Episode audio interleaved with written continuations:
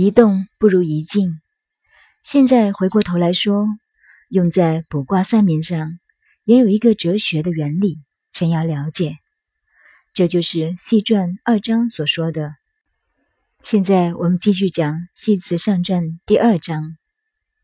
是故吉凶者，失德之象也；毁令者，忧愚之象也；变化者，进退之象也；刚柔者，昼夜之象也。这就是哲学问题了。这是说人类文化。我们人类认为的吉凶，好的、坏的，以哲学来说，没有绝对的，而是根据人类本身利害的需要，我们得到便觉得是吉，失去便觉得是凶。但这并非绝对。譬如说得病，这个得就不是吉，而且人生得意并不一定都是好事，有时失意也不一定是坏事。所以对于古文。不仅要从文字表面上读过去，而要知道文字的深处包含了很大的哲学思想。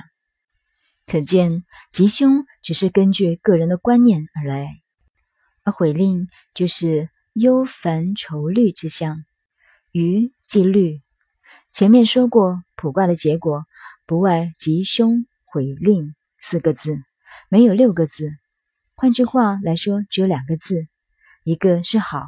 一个是坏，或吉或凶，悔令只是加上去的，因为悔令两字是忧虑，在易经中，一方面是小心，如卜到一个卦是悔令，就是有烦恼，事情办不通，有困难，所以人生的一切看易经只有四个角度：吉凶悔令。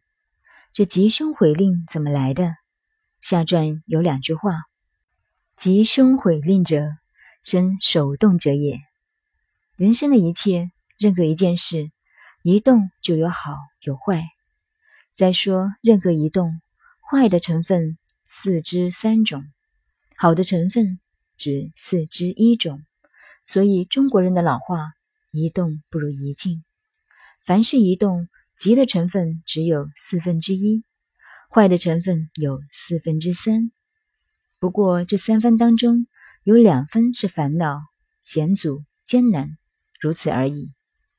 这把宇宙的道理、人生的道理、事业的道理都说清了，所以儒家就知道慎与动，动就是变革、变更一个事情，譬如创业，譬如新造，这个动不是不可以，但需要智慧。